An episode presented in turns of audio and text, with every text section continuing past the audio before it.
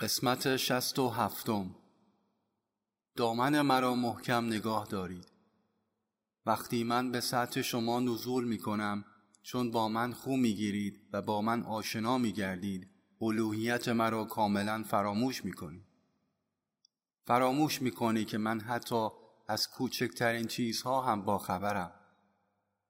وقتی با شما می نشینم، وقتی درباره سلامتی شما و سایر چیزها از شما میپرسم، فراموش میکنید که باید مرا از تمامی جزئیات مطلع سازید و در عین حال فراموش میکنید که من همه چیز را میدانم.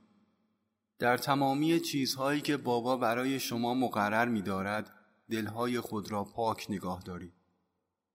نگذارید سوء تفاهم ایجاد شود.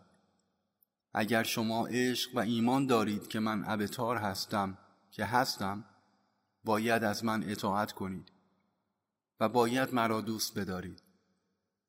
اگر آماده نیستید که از من اطاعت کنید و یا شک دارید و دلتان میخواهد خواسته خودتان را انجام دهید، آن موقع شما باید مرا ترک نمایید. اگر مرا دوست دارید، باید دامن مرا محکم بگیرید.